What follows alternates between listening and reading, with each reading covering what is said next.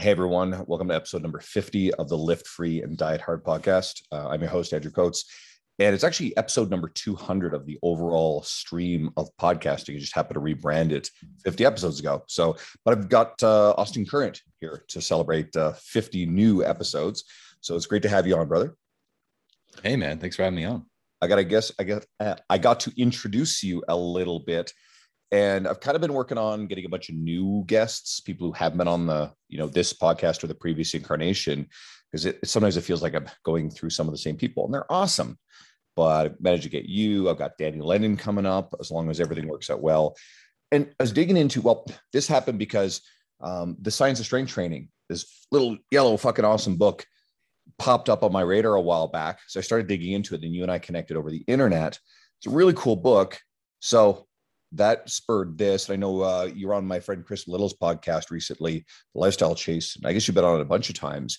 So it's like, all right, that's a reminder. I've actually got to move this up and get you on here. Now, I was digging into your history a little bit. Some of the stuff I didn't know about you. Well, you're the co-founder and co-owner of Physique Development. That's your online coaching business. And I did not know that you were the second youngest person to win an IFBB Pro card. Yeah, in the physique division. Yeah, specifically physique. Yeah, no, it's that was a yeah, it all happened really quick. Um, I just turned 20 at the time, and uh, the the other, the only other person, I think was Jeff Seid who got it sooner, which is so funny. You guys went um, in opposite directions in terms of like quality evidence based training information.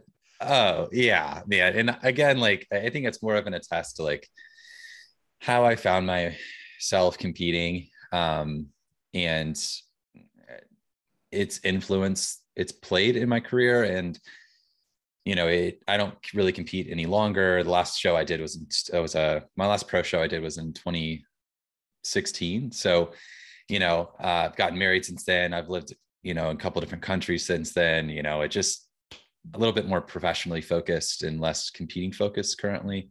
Um, but yeah it, it's it all happened really quick. It kind of started and then it progressed. And then it was like, oh, okay, here we are. So that's about how it went. And you tacked on a Bachelor of Exercise Science on top of all that. So I guess, mm-hmm.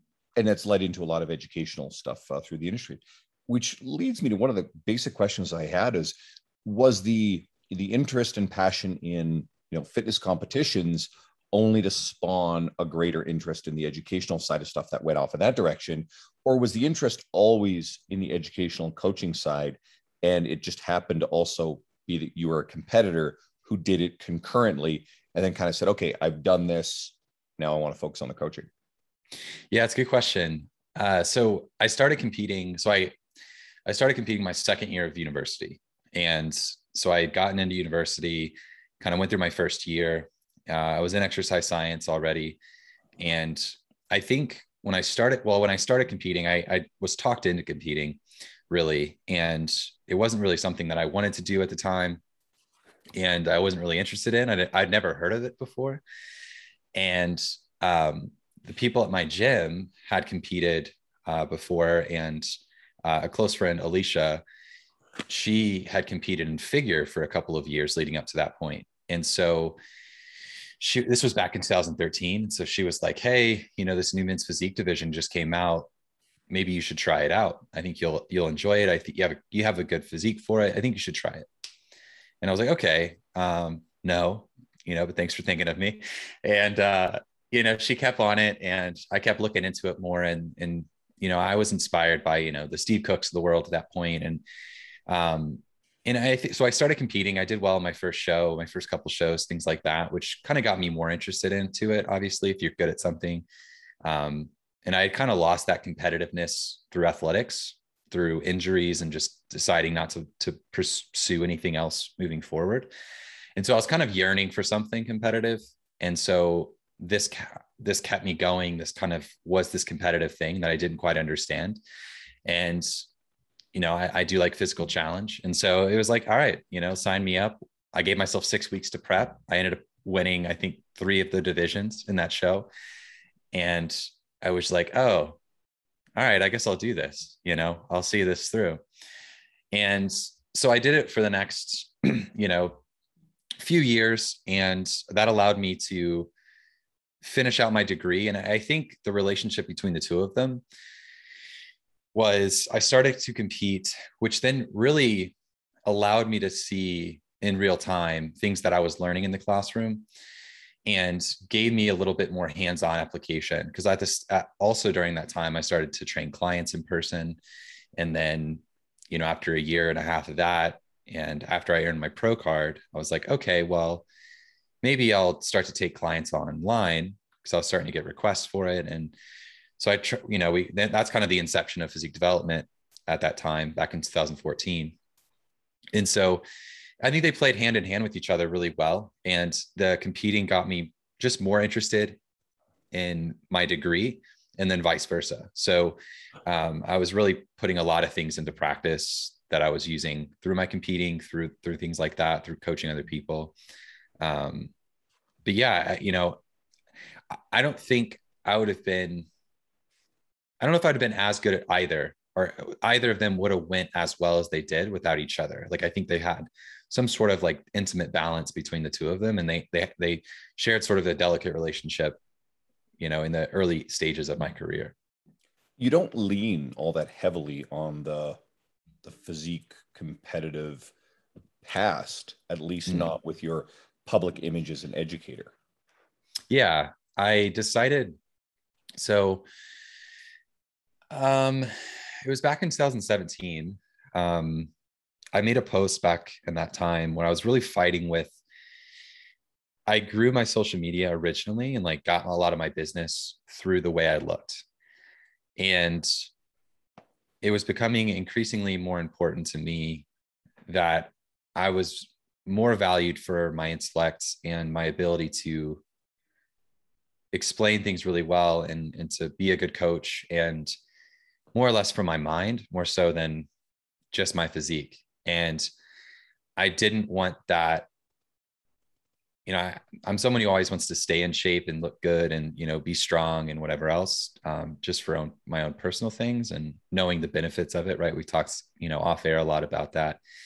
Um, but yeah, I, I made a post back in that, in that time in t- 2017, kind of like, essentially why you won't be seeing my physique moving forward. And I've really stuck with that over the last you know, since then. Um, and I don't post my physique. I, I don't, you know, what, what you see of my physique is through my training videos, right? If you're interested, like, all right, see it through that, you know. Um, but I'm I've kind of moved away from that. And, and the sole purpose was I didn't want that pressure of the way I looked to dictate my career and to dictate if I was quote unquote relevant or whatever we use these days in terminology on social media. Um, and I, I saw it more or less becoming a negative trait of fitness in my life rather than a positive one. So um, I kind of made that executive decision then to kind of like pull the plug on my physique and just go with trying to prove myself more with my mind more so than anything else. And a bunch of stuff that this leads to one of them i had a, this conversation with um, one of the coaches i mentor. His name's levi tate. He's a young men's physique guy. Really passionate evidence-based uh, young man. And what and my buddy mike uh, gettier has also said the same thing. You built a following based on your physique as you said. When you came to try to turn around and share evidence-based informational content did you find that at first the visual imagery was more popular, got more likes, got more interaction because that's the following base that you built.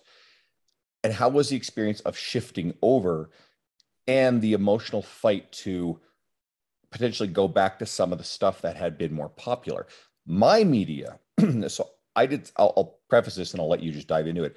I mean, I've never competed, no competitive history. I'm a big guy.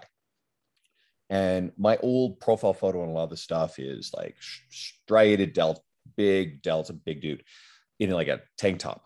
And then I had some photos done where it's like much more mainstream accessible, I suppose. So I stepped away from that image.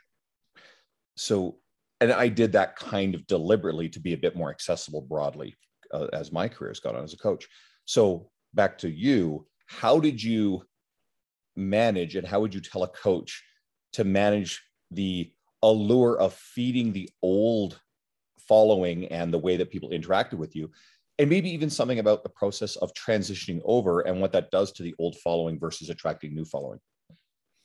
Yeah and so you know i did it at a time too where i had already started to i had already started to kind of transition away from it um, and i was starting to gain a lot of traction and, and more or less build my social media to more or less what it is today or really it used to be a lot more involved. I, I used to get a lot more engagement. I used to you know the the era of 2017 2018 instagram was more skewed toward my being in favor of my style and, and being found and growing and stuff like that. It's you know it's becoming increasingly harder and harder to to navigate the space. And i know you talk a lot about navigating the space now. Um but i in your question i i or to answer your question you know I, I had already kind of started to do it and I was leaning more with, um, you know, video based, execution based, technique based content.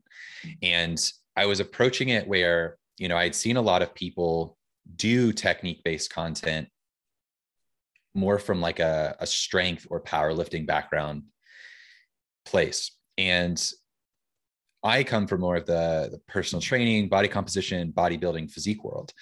And so I was like, well, let me just take kind of what they're doing and I'll mold it to what I know, which is like your everyday movements in the gym. Like, you know, and, and every day that I'd go to the gym was content for me. Because I went at the time I was living in Australia and I went to an anytime fitness over there. And every time I walked in, it was just like a gold mine of information or gold mine of, of content coming to my mind. Cause I was like, as soon as I walk in, I'm not like a outwardly judgmental person, but like you can't help but look at someone and be like, well, they're they're doing that wrong they're doing that wrong.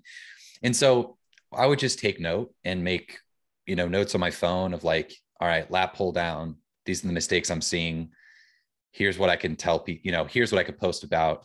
And i just kept i did that for every essentially every movement every machine that i could possibly do it for and i started to kind of build things from there and people enjoyed it you know it was it was had a level of entertainment to it um, but I think where things really kind of like set in a little bit more was the fact that the caption sort of backed it up. It wasn't just the visual meme. It was, oh, this, if you actually read this, this dude actually knows, he makes great points. He knows what he's talking about, you know, insofar that my, my workouts are getting better. I'm noticing less injuries. I'm, I'm feeling more tension on the, the desired muscle groups that I'm trying to train.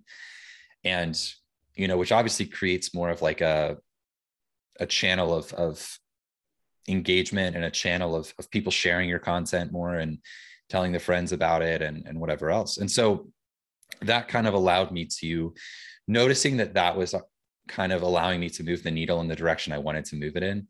It allowed me sort of the, you know, there may be a better word for this, kind of the the professional courage to transition out of being more aesthetically physique driven um, and moving away from bodybuilding and physique based stuff and and like yourself like i and you know really how my book is written is more towards the general population trying to create less friction to the level of entry to fitness and to strength training. And you know if i can break down some barriers and make things a little bit more approachable and understandable i want to do that. And it's really hard. You know and another thing that i really try and do um, through my my technique based videos and, and especially youtube driven content and i've gotten a lot of positive feedback from the you know from the comment section as far as uh, this goes but it's sort of people are kind of relieved that someone who has information that is valuable to them one doesn't yell at them and two keeps their shirt on huh. um you know and so i wanted to be more of that approachable encouraging non-condescending voice that is more of a positive light to get information more so than just someone who's screaming with their shirt off and being condescending and making fun of you because you don't know and scaring you out of asking good questions and and things like that. So big pet peeve of mine, that kind of behavior. right? Just just being yeah. an arrogant ass to followers. If someone's not agreeing with what you're saying or posing questions, they're being, you know, just just nasty. And I know that there are people in the industry who branded themselves that way, right? Some really yeah. these people, but I don't think it's a good road for an emerging coach to follow. Even if somebody had some success with it, they may not have had success because of it. And I won't say any names. I can think of several people. If anything, they may have hurt their overall trajectory and they may be successful in spite of that kind of behavior. So I always like the high road, try to be, you know, you get some really nasty, disingenuous stuff occasionally in comments. If that's someone's game, they're blocked. I mean, I don't even entertain that nonsense. Uh, otherwise, if it's something that's, you know, contrarian, but not ill intended, then okay, cool. You can engage with them, treat them with respect. How all your other followers, especially the people who never engage, never comment, they'll notice this stuff. And how they see you treat other people goes a long way to their opinion of you, not the person you're sparring with. Right. No, I agree. I, I love how you said that. And again, I'm I'm all for the the contrarian who who shows up in the comment section. I'm all for uh productive discourse. I'm all for it. And the more we can have that, the the better it can and, and the easier it gets, right? Like as you know, I, I know you're a, a writer for multiple websites and publications, and you know, as you write and as you learn, right, you've published information that you probably look back on and you're like, oh, I probably would change the way I say that, or you know, someone read one of my articles and they're like, hey, you know, in, in an article a couple years back, you said this, you know, but you're not you're not teaching that information anymore, or this is different in your video. Why is that? Or you know, I, I read this online from this person and I, I, you know, I love them. They're, you know, they're my guru. And why, you know, you're telling me not to do that. And then, you know, are you attacking them? You know, or are you attacking me? And it's funny because, and the answers to those questions are obviously no. And in, you know, I have concrete examples of how you can change the tone of discourse almost instantly on social media through comments. Like I've, I mean, my content back in 2017, like obviously, I, as I mentioned earlier, garnered a lot more attention, and I, it was, it was really created to garner more attention and grow my social media channel. As now I'm not as focused on that as much as just sort of nurturing what I kind of have as a community and just saying like, what do you guys actually need, rather than like trying to always find new people to follow me, right? Because like I don't, I'm not in a position where I technically like need that or desire that as much as I'd much rather just answer the questions that are kind of burning within the people who already follow me. Um, and then if there's new people, fantastic. Um, but back in 2017, like, you know, let's say there was, you know, 300, 400 comments on a, an execution post of mine telling people how to do a dumbbell row or a bench press. I mean, I'd get literal like go die, dude. Like I'd get private DMs like telling me to like I should get all certifications revoked, wishing ill and ill and ill harm on my family. Like it was a nasty environment.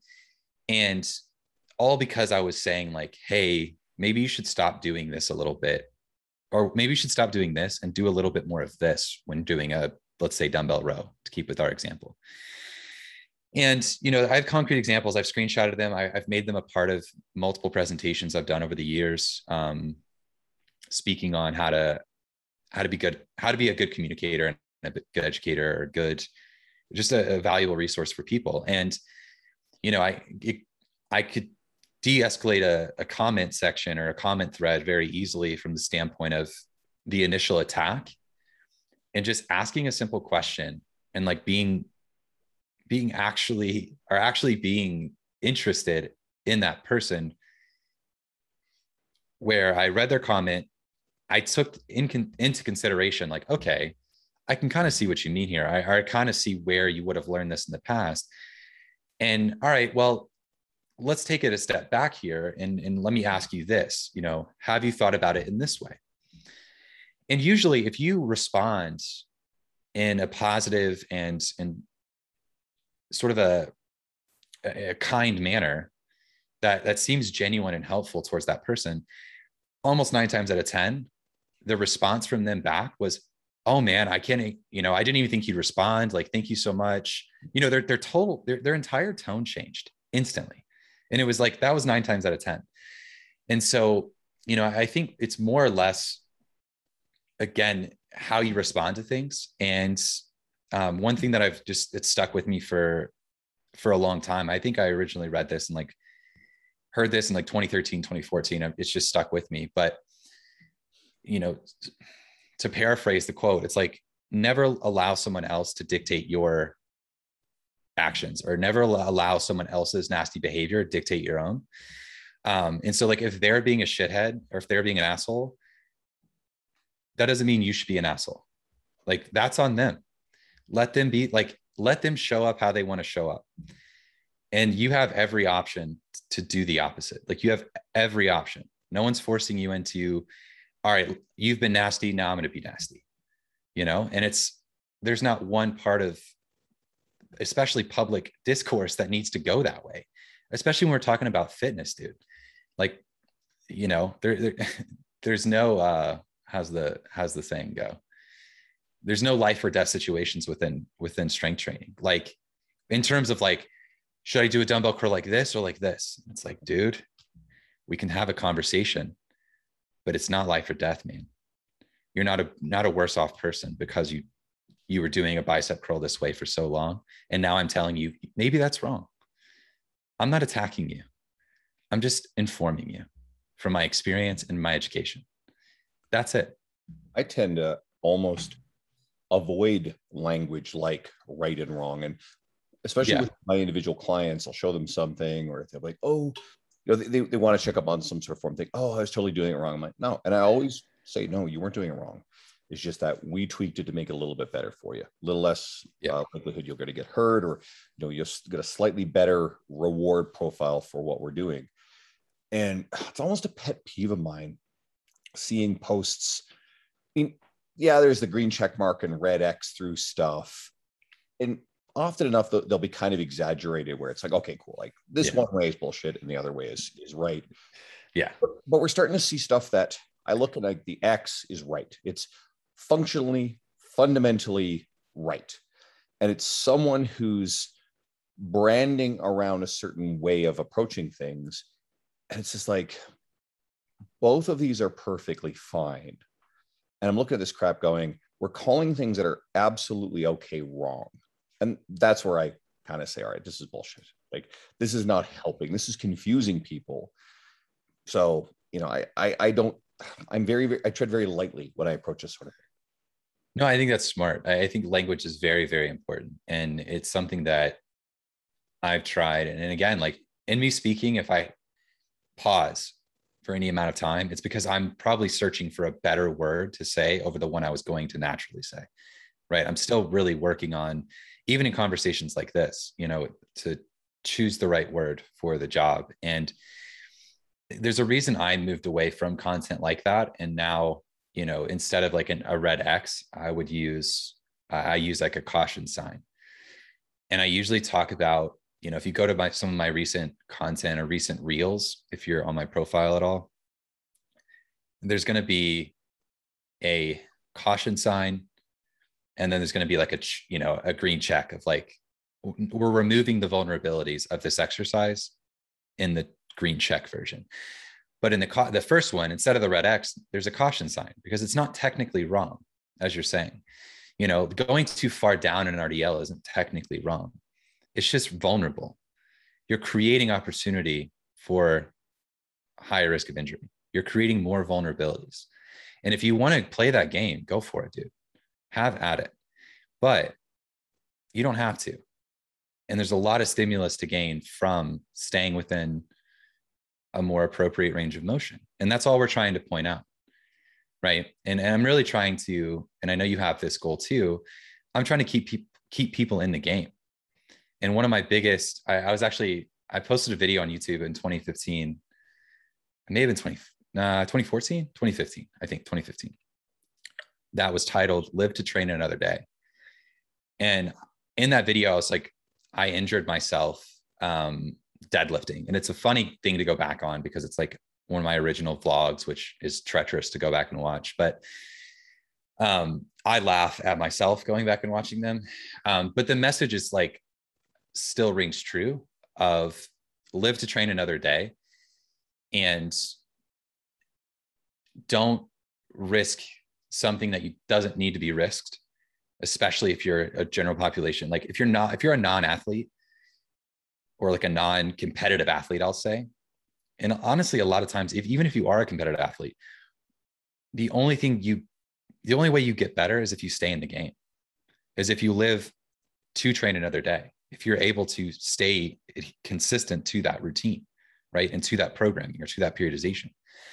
And so yeah uh, i think my main goal with my content nowadays is just obviously to educate the best i can but also just to kind of keep people in the game a little bit longer because that's when we know most of these benefits from strength training come along so. And it's funny because agreed with everything you said there and i can still find myself guilty of doing the shit that i post on social media about not doing right? I'll give a great example. So um, me and a buddy of mine there, there's a pendulum squat here in edmonton we're all excited now because you can't find those damn things i've, I've heard that like they're barely any in canada i don't know if that's true or not and i see mike Israetel messing with them all the time and these short thick stocky guys can move a lot of weight like my friend alex who's like way shorter than me, just this dense barrel yeah. with thick legs. And there's another guy that we know, local. Um, he's a classic bodybuilder, uh, a guy named Justin Huey. Dude has got a great physique. And so Justin shows this video of him doing seven plates for a handful of reps on this pendulum squat. Now, if you've ever used a pendulum squat, seven uh-huh. plates is a mega fuck ton. Yeah. So I've been doing like tough sets of four plates for reps. And this is like, this is mean shit. So me and Alex started goofing around with it a little bit. We're both there and you know i slap five on and i get two reps with five plates i'm like this is tough and i end up tweaking my right knee a little bit. It's fine i just needed to give it a week of light duty right? But still it's like hey you're kind of going off plan. Definitely a bit of like fucking around ego lifting. That being said we're also trying to push the boundaries of what we can do didn't go according to plan. Alex does okay with the five and then he gets one rep at the six and we're just thinking how in the hell did this guy do this with seven? So, you know, but again, it's totally being taken off course and guilty of doing the stuff that we're telling people. I'm certainly telling people not to do as well. But those little reminders also serve just, hey, don't do that again. You got lucky. You didn't hurt yourself seriously. You know, stay on course. But and I also don't mind challenging myself to new push boundaries every once in a while. But this one was a little bit off plan, which is why I'm kind of going, nah, shouldn't have done that. Yeah. And again, like it's it's not that you shouldn't have fun and you shouldn't challenge yourself. And I think you should, right? And there's times where it's like I leave the gym and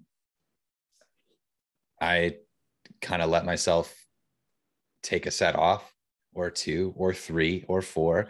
And I'm like, you know what? I made it to the gym today. I'm gonna let that one just be what it is.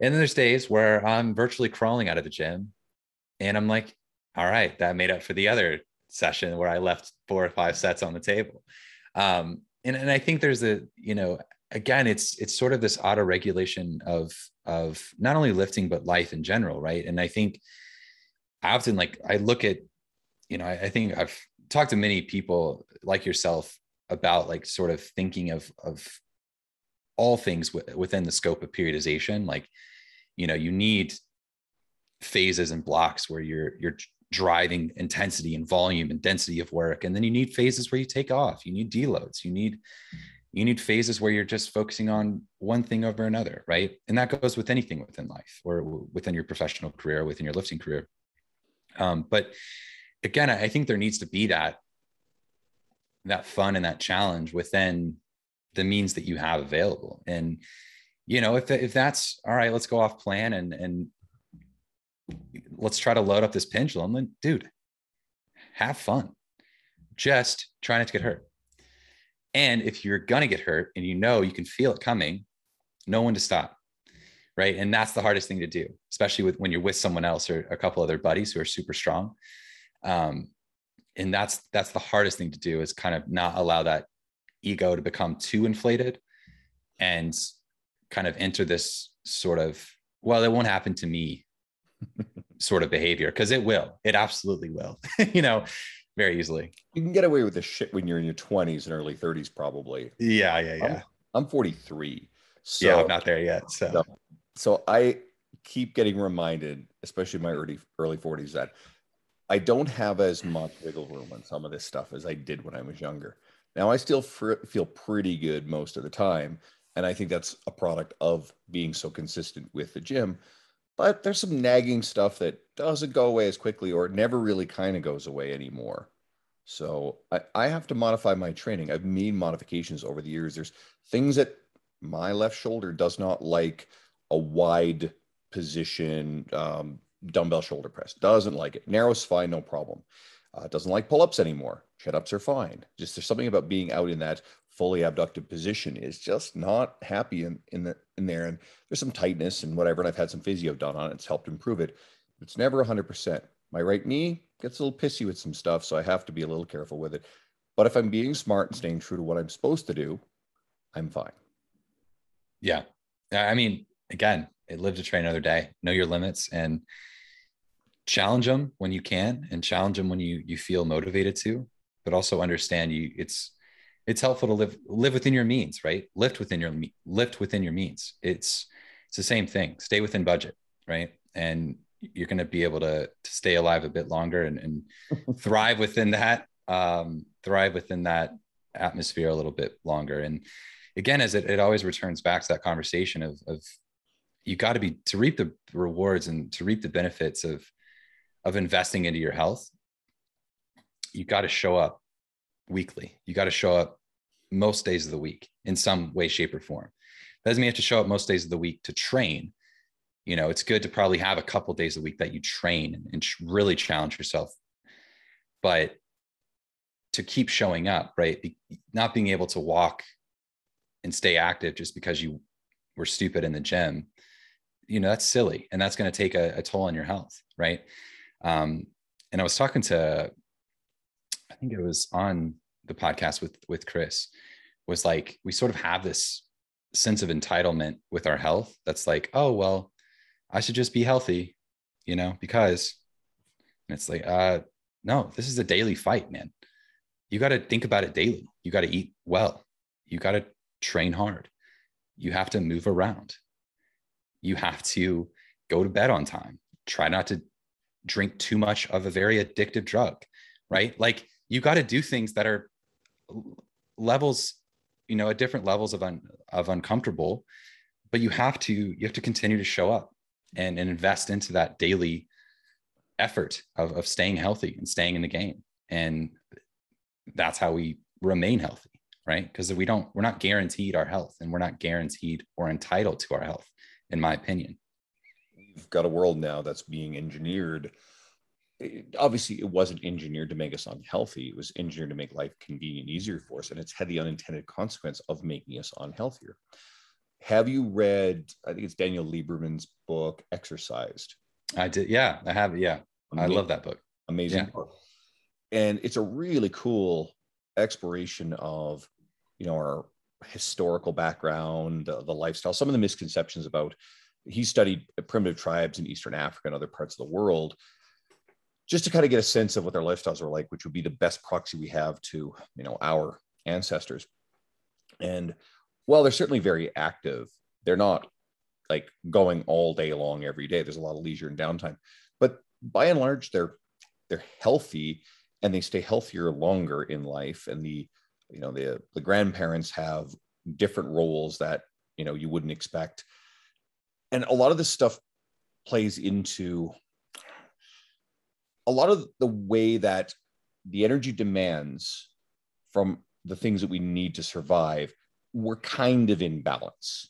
We've shifted that balance out of convenience to the point where we now have to actively choose to do those uncomfortable things in order to maintain our health. People throw around this all the time you know obesity epidemic. Well guess what? Obesity rates are rising especially in the in the developed world. They're starting to rise more rapidly now in the developing world as they kind of catch up to the way that the us and western europe and, and japan and other places are although japan not really so high on the obesity scale. But side point we absolutely actively need now to build in and choose exercise as a voluntary behavior. Part of that book is about how like, you know, primitive tribes, they would kind of look at you and like, you would voluntarily go and like go to the gym and exercise because they didn't need to. It was already built into the stuff that they needed to do to hunt, gather, and, and survive. Yeah. And, and then again, like they didn't have those, they didn't have the issue of too much, right? They didn't have an, an issue of excess, you know, by and large. So that's another thing that you have to keep in mind too, right? Like, okay, we have an issue with excess. We have a luxury of convenience. We have a luxury of, of calories that I don't have to move ever really beyond 100 steps a day, maybe, or even less. And I can consume 10,000 calories a day if I really wanted to, right? Because you can order your groceries, you can, they're all in your pantry. You can eat, you know, a bag of almonds, you could eat a bag of M&Ms, you could eat whatever you want to do. Throw in some milkshakes. Before you know it, you're 4 4,000 calories in and you've yet to even finish episode 3 of American Horror Story. So, you know, it's it's like man, that's an actual that's an actual problem, right? And and again, like I'm not the one to be to, to answer that problem or to answer that question, but what I can do and what we can do is create content that does motivate people to again break down the barriers of that that entry level or break, break down the barriers of entry to the fitness space to strength training or to exercise as a whole. And i'm not necessarily I, am biased for strength training because i do love strength training and it's played such a role in my life a positive role in my life. But do your fitness man. Whatever makes you happy do it. Whatever makes you active and challenges yourself and, and programs in a level of discipline and, and restraint within your life do it. I'm all for it for the audio listeners i'm holding up austin's book science of strength training just trying to cue him here so talk about creating content i mean you've literally written a book, you know, illustrated, really cool design. It's definitely part textbook and part, you know, coffee table reading for the enthusiast. It kind of blends both worlds really well. How did that come to be, especially given the fact that you were the, you know, men's physique guy turned educator? Because this is a serious piece of career capital. It's a concept I like. You know, the fact that you've written a book, you've got the IFBB Pro card, that's a piece of career capital. It gives you a lot of credibility. So why the book? Yeah. Um, so I was approached for the book really, and it was very interesting how it came about. And again, it's sort of opportunity because I've tried to also ask myself that question: Why the book? How did it come about? Why were you asked to do these things? And what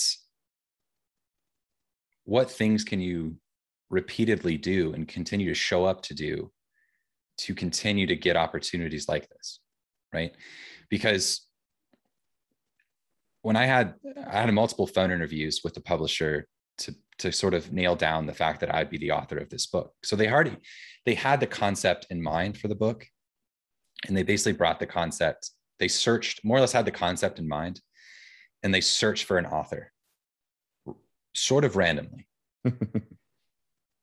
And so I was like, okay, I got to ask. I asked this on the phone to the publisher pretty much during my interview. Why me, dude? Why did you, how did you find me? With all due respect, why me? You know, I, I am especially, I don't think, I, I think I, the book turned out really great. I, I do think ultimately I'm qualified to write the book and, and I thought it turned out great. But all that aside, to the same tone, I don't think I should, you know, I'm asking the same question. Why am I the one to write this book? Why was I the one to do this project? Why was I the person to fill this sort of gap within the, the space of strength training education? And I, I still can't really answer the question, but they saw something in the way that I communicated. And I, they liked the, the balance between writing that's just enough within the academic sphere, things that are referenced and from the scientific literature, but things that are written in a conversational, approachable way that are easy to understand. Where, you know, if you read through this book, like there's no point in the book where I'm trying to like flex on any bit of intelligence. Like I've just, it's the like it's just straight material. It's just straight content. It's not.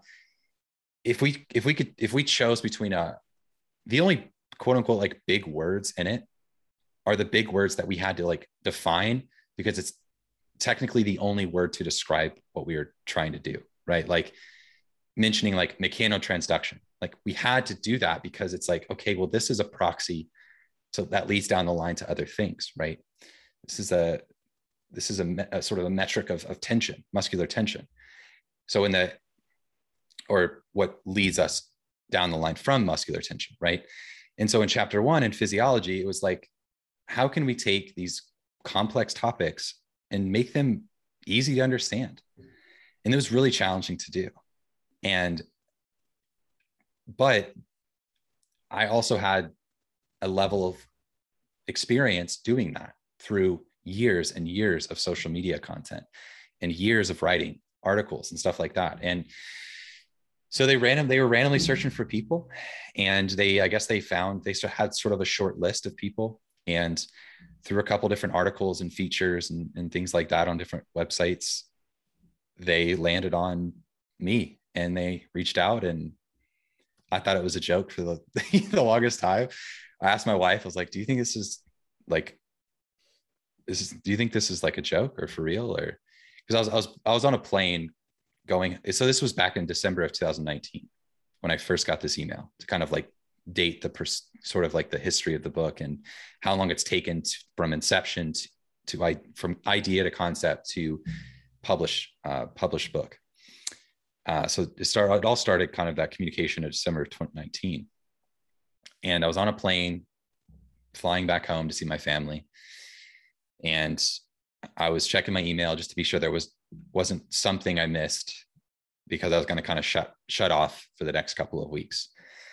And I refreshed my email and it basically just said book proposal, science of strength training. And I was like, this has got to be a joke, you know, because like I I receive a lot of sort of unsolicited influencer like type stuff, right? Through email. And it's like, hey, what a great opportunity we have for you. And it's like, delete, delete, delete, delete. You know, I just I don't read most of it. And think, you know, I'm thinking whoever I need to thank for the fact that they put a subject line that caught my attention enough so I didn't delete it. You know, I can't imagine, you know, in terms of like career capital, if I would have passed up an opportunity like this, I, I think I would have truly kicked myself for the rest of my life. Something embedded there too that's worth pointing out. Um, I don't know if you've read any of Cal Newport's stuff. Um, mm-hmm. Like um, I have, yeah. Without email, and it might be the world without email. Might be might be deep work. Uh, sorry, I, I think I said book yourself solid. That's Michael Port. Deep work. Um, so he mentions how you're not under any obligation to respond to anything that doesn't really grab your attention. Now, I think if I if you get a an authentic inquiry on social media, I always try to send a very authentic response back. But yeah. DMs are full of bullshit, like absolute bots, whatever. I don't even worry about that stuff. And yeah, emails. And the closest thing I have to that is not on the same scale, but you know, you get this email, it's like, what is this crap? Some inf- influencer shit. Oh, you want to be an affiliate marketer for like some shit that no, fuck off. But then I get an email from Generation Iron, one of the publications I write for that you mentioned, and it's one of their one of their like directors, and this is serious shit. I'm like, okay, well let's let's talk to these guys. You know, these guys make these bodybuilding movies, and so that ultimately did turn into an ongoing writing relationship with them. So it's not a book, but it's the same sort of thing. But for the coaches, you guys are going to get some fluffy nonsense. Ignore it. It's nonsense. But if you keep head down and creating and putting stuff out there, getting yourself out into the, I think in terms of like social media and brand, and I think in terms of career capital, like tangible pieces that, you know, add credibility. And if you accumulate these things, sooner or later, some interesting shit's going to come your way. Yeah. And it's opportunity through serendipity. Like it's an opportunity through putting yourself out there, you know, and it's, this came about and I was sort of seeked out in that way because I'd put myself out there year after year after year with every piece of content I've ever created, right? Every piece of content that I hit publish on and edited and took take number six, you know, just to make it, that could have been better, right? You never know who's watching. You never know who's going to read your article. You never know who is going to watch your video. And again, I never imagined that this opportunity would have, you know, almost knocked on my front door and said, Hey, man, we know you're somewhat interested in fitness. Would you like to write what could be a, a cornerstone book of, of the strength training space? And it's like, mm, you know, let me think about it. Um, yeah, you know, i would love to. Thanks so much. You know, and it's just it's wild, and it never in my wildest dreams did I think that this would really come about. But, um, you know, it was a challenge that it was the challenge I didn't know I needed at the time, and you know, I felt I was like kind of treading water, um, and it's sort of that moment where you're like, oh, I've just been I feel like I've been doing nothing but creating for so long. And it's like, it's sort of that level of like creation vulnerability where it's just like create for the sake of creating without any expectation any expectation of return. You don't deserve anything. You're not entitled to anything. You just need to create. And something if you're worth investing in and if you have something to say that's original but also helpful in relation to content also being discussed you'll get an opportunity for your voice to be heard a little bit louder did you read Seth Godin's The Practice? Not yet. Okay, because you pretty much paraphrased one of the most critical points. It's create with the without any expectation of anything, you know, in return. It's just that yeah. adding up over time. He's talking about the process of creating. So a lot of what you just said, you're gonna read that book and be like, this aligns with my philosophies. Really easy. Yeah. So I actually think anybody who's trying to get themselves out there needs to read this book. I like Seth Godin a lot. Oh fuck, he's fantastic. He's he's essential reading on my list. And unlike most of the other authors, you can actually follow his social media. There's a lot of authors. Yeah. yeah. You learn this lesson stay the fuck out of their social media. I recently unfollowed Nassim Taleb, whose writing I love because the guy is a pompous ass. He's an obnoxious yeah. jackass. He's awful to the way the way he responds to people. And he's got some weirdly anti-scientific beliefs but his books anti-fragile is brilliant everybody should read it his other stuff's phenomenal black swan. But you get to this point and i feel the same way about a lot of like celebrities musicians i mean you're listening to rage against the machine and you're surprised they have political views. There's something like what's the, what's the joke? Is like what machine did you think they were raging against? The toaster a microwave yeah. right? The fax machine? Yeah. um but by and large especially when it comes to you know books and whatever you know, I, I tend. Ever read anything by like the Dilbert author uh, Scott Adams? You know, uh, people have so. different like just Dilbert, right? People have different belief systems, but the guy's hardcore Republican Trump supporter. Now that's very offensive to some people and aligns with other. I'm not even getting into that stuff, but you know, maybe just go enjoy Dilbert comics without diving into the political stuff. Um, now, a quick pivot. The last thing I was curious about I also noticed with your media, we alluded to this a little bit earlier. You certainly got the the bigger following. You're over hundred thousand followers, and and now I understand kind of where that came from. And you have your company, Physique Development. And I'm always fascinated with people. I'll give some examples who they balance both a personal brand identity, but also have a business entity. And they're not, for some people, I'll, I'll use Layne Norton, for example, Layne, BioLayne, it is very much one entity, absolutely. But then you've got Mike Israetel and Renaissance Periodization. He's one of my favorites, where RP is this massive entity, but Mike is also, you know, something really massive. Sam Spinelli has E3 Rehab and Citizen Athletic, and I just had Quinn Henoch on here. He's great, and he's got uh, clinic the clinical athlete. So there's tons yeah. of examples of people who have they're usually founders or co-founders more often of some company, but then they also have a very high profile you know brand of their own. Is, is there anything to that balance for you? Uh, do you find it's kind of natural that you know the business goes one way and it draws in a certain type of person whereas you wrote this book not as that owner of that business you wrote that book as austin current?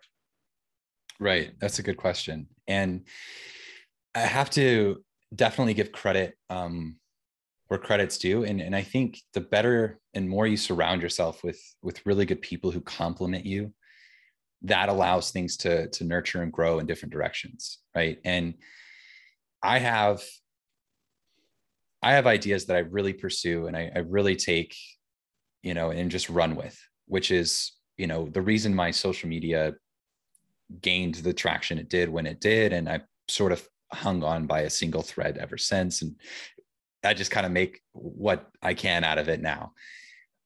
And it has helped in a lot of ways right? And it's given me a platform it's given me a voice it's given me opportunities that probably otherwise wouldn't have come up um, as organically.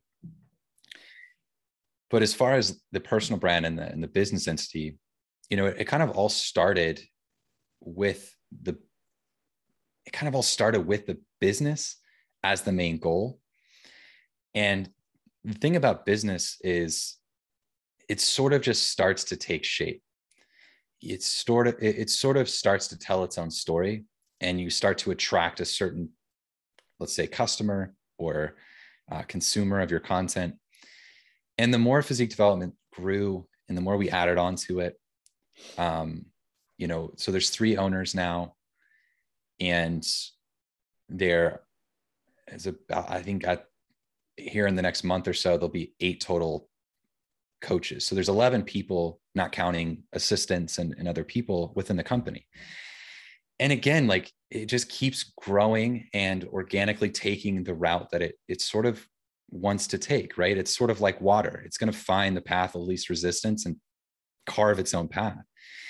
And i think that's you have to you have to allow your business to sort of do that right? And you you hope you know that it takes shape that you enjoy and you you you can pour into and continue to to be a part of and play an integral role within. But also with the, the personal brand it allowed i think those two things aligned well enough to where the personal brand fed into the business. And there are things that I do more and more that don't necessarily align perfectly with physique development, but I still want to do them or pursue them. Right. And so, like the book, for example, you know, the book wasn't physique development, that was kind of Austin Current. Right. And I think as a coach, as someone who, you know, and again, like my wife has been lobbying for me to, you know, sh- again, it goes back to who surround who you're surrounded by and people who want to see you succeed and, and who see the value and and sort of land grabs, right? And so we live in a culture and we live in a world where personal brand is very important, right? So whatever happens within, right, you could own a crazy successful company while simultaneously having a very successful personal brand, right? We see it all the time. You just mentioned Israetel, right? think on a grander scale, Elon Musk is a very right. super. Look at that. Yeah, look at him. Yeah, right. Whereas some of these other major tech companies, well, Steve Jobs certainly was a larger than life figure, perhaps yeah. you know posthumously. I know he was certainly a big deal when he was alive, but there are several other major tech companies where we know very little about. Uh, what is it? Uh, Page and Brin, the Google founders. Mm, yeah, I don't know anything about it. yeah. Oh, okay, cool. Right. So, but I hijacked your example. Oh, no, you're fine. Um, so, I mean, you can have one without the other, or you could have both, right? And there wasn't, there hasn't really been a time where I've had to necessarily choose one or the other, which I think has been very helpful and it's sort of allowed it to stay natural and organic. And there are things where, again, there's channels or there's topics that feed really well into physique development. There's channels and topics that feed really well into my own personal brand. Um, and the fact that you know things like the book come up or things like educational putting on seminars or co-hosting seminars or being a speaker at a seminar right? You as an individual you as someone who you know i'm someone who very much enjoys doing those things. It's been a big part of my career mm-hmm. and i hope it continues to be. And that's not something that is usually ran through physique development right? That's ran through me right? And so it's important that you know i own the domain coachaustinCurrent.com right it's a standalone domain it's a standalone page that i put a lot of effort into to where if you google my name you'll see my book you'll see coachaustinCurrent.com you'll see things where if people, if someone's looking for something, or if someone Googles my name from a professional sense, they're not going to have to search very hard to find a very polished resume almost handed directly to them through the screen. Like, mm. oh, hey, were you interested in asking me something? Here's my web page that's polished. It looks beautiful. Shows all my features. It shows, it tells you about me. It tells you where to find all my other content. It tells you what businesses I own. It tells you what projects I've worked on and published. It tells you everything. Right. And it, you know, to the trainers listening, it's important that you allow yourself to be seen if you're seeking out opportunity. Right. And it sort of goes back to if you d- never tell anyone you're a coach or a trainer, how are they supposed to know? Are they just supposed to look at you and just say, like, oh, I bet you take on clients. Could I be your client? When has that ever happened? like, other than you being a jacked person, right? Someone probably walked up to you and be like, hey, man, you're probably a trainer, right? You know, you taking on any clients, like as a joke, but realistically, you got to sort of put yourself out there, right? You got to get reps. And again, it, it, opportunity comes through putting yourself out there. And it's never been a bad this is not a bad time to establish a personal brand. Um, and there's nothing wrong with having a personal brand or and a business and there's nothing wrong with not having a personal brand at all and solely working within a company. Neither are wrong or not, one isn't better than the other. And i think you sort of feel it out. What do you enjoy most right i really enjoy physique development i really enjoy being a part of the team there um, and playing a playing my role within that team. But I also really like the projects I work on under my own umbrella, under coachaustinCurrent.com, right? Through my own personal brand that I've had a lot of opportunity to to do things which I found to be really rewarding and fulfilling, um, which I think then feed back into physique development, right? And it's they sort of feed each other, and it's been fun so far. So you know, I haven't sort of I haven't fought it up to this point. You said something that I've talked about numerous times in the past on the podcast with various uh, guests. There are people who are very good or have the desire to step out and create a personal brand identity. I certainly fit that category. But there are going to be coaches passionate about the coaching who don't really gravitate towards the personal brand side or rather not do it at all. They love the idea of coaching. They would be happy not actually marketing and it's companies like yours. Um, I was spoke at a, a, conference in Spokane, and a lot of the Macros Inc. coaches were there. Yeah. My buddy Brad Dieter is one of the uh, co-owners of that. Brad was a speaker there as well, and they do a wonderful job of brand. Uh, Mike Doehla, Stronger You. I've talked with Mike about yeah. it times. He's a good friend. Uh, RP certainly, you know, they have coaches under their umbrella, and they they seem to foster their coaches to have more individual brand identities, but it's you don't really have to under RP. And and you go through the or the there's lots of professionals who have coaches under them. Sohee Lee has her, she has a small team of coaches, and it takes the pressure off. So it's perfectly okay to go that route. I like and value, and I have to remember that I have a bias toward having a personal brand. And what people will notice is certainly the guests on this podcast, a lot of my friends are people who are more well-known personal brand types. That makes sense, yeah. right? But appearing on podcasts as a guest is not the be all end all of everything. It's actually funny. I do get you. Get, you will get people who like, "Hey, man, you know, I've got a great story. I'd love to come on your podcast." It's like that's not kind of how it works, you know. Yeah, yeah, right. Like, um, they and and it's not to disparage that, but I think people think that okay, I appear on you know a, a big circulated podcast, and that's going to establish me. Then I'm then I'm going to be be known and I'm in the industry.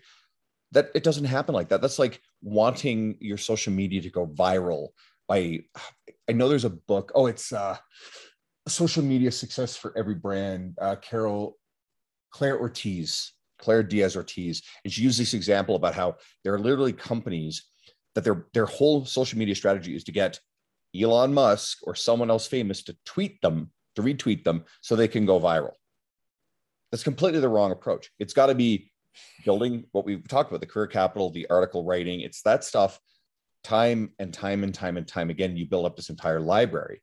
And then that's when someone reaches out and asks you to, to uh, write a book for them, like it's happened to you, like it's happened to Jason Brown, one of the T Nation guys. Gareth Sapstead just released a book. Yeah. Same thing. Yeah. happened. Yeah. So this stuff I got it right here. Oh, sweet. Yeah, he we are talking. He's gonna he's gonna get his hands on a copy and send it to me if he can. So I'm like, all right, cool. Well, you know, I like signed shit, right? Um, I'll happily buy it because I know it's gonna be amazing.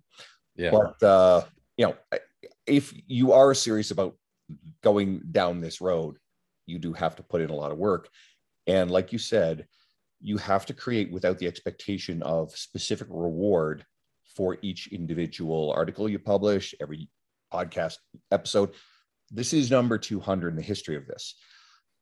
You know, there have been some really big episodes that have done really, really well, but it's the cumulative effect of doing it week in, week out that has led to a lot of the stuff that's that's happened. I wasn't able to get John, sorry, my voice wasn't able to get John Berardi to come on here as an unknown podcast out of the blue.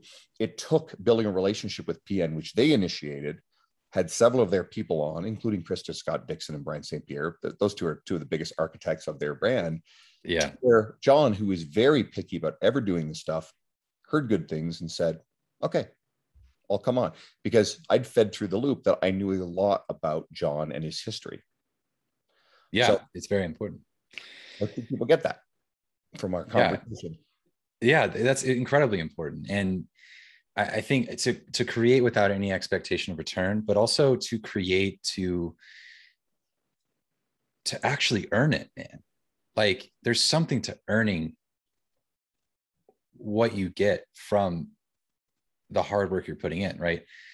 There was something to right there's a level of sort of disbelief of getting to write the book and to work on a project like that and to publish it and and to see that it's been out there and circulating and helpful and, and people are really getting value from it which honestly brings a smile to my face daily. I'm just like man that's awesome.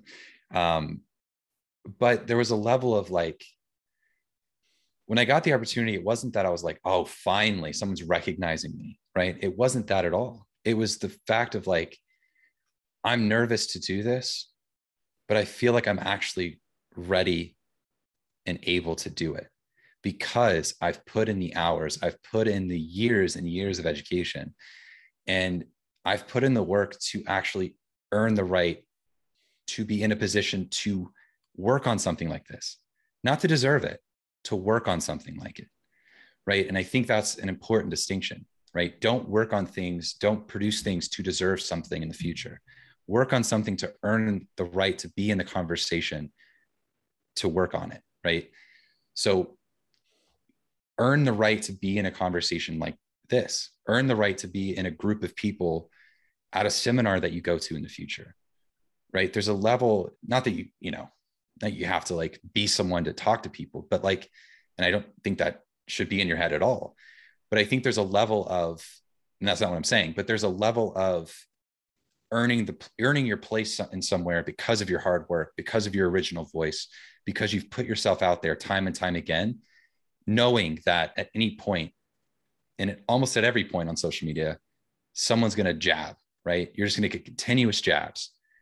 You're going to get people who are like, man, this was super helpful. Then you're going to get people who r- literally shoot down all aspirations of creating ever again, right? But it's not about them. It's not about, it's just about creating for the sake of creating, creating for the sake of actually helping people and earning your position because I can tell you, if you want to feel like a fraud and feel like an imposter, arrive at an opportunity that you aren't ready for and that you didn't earn.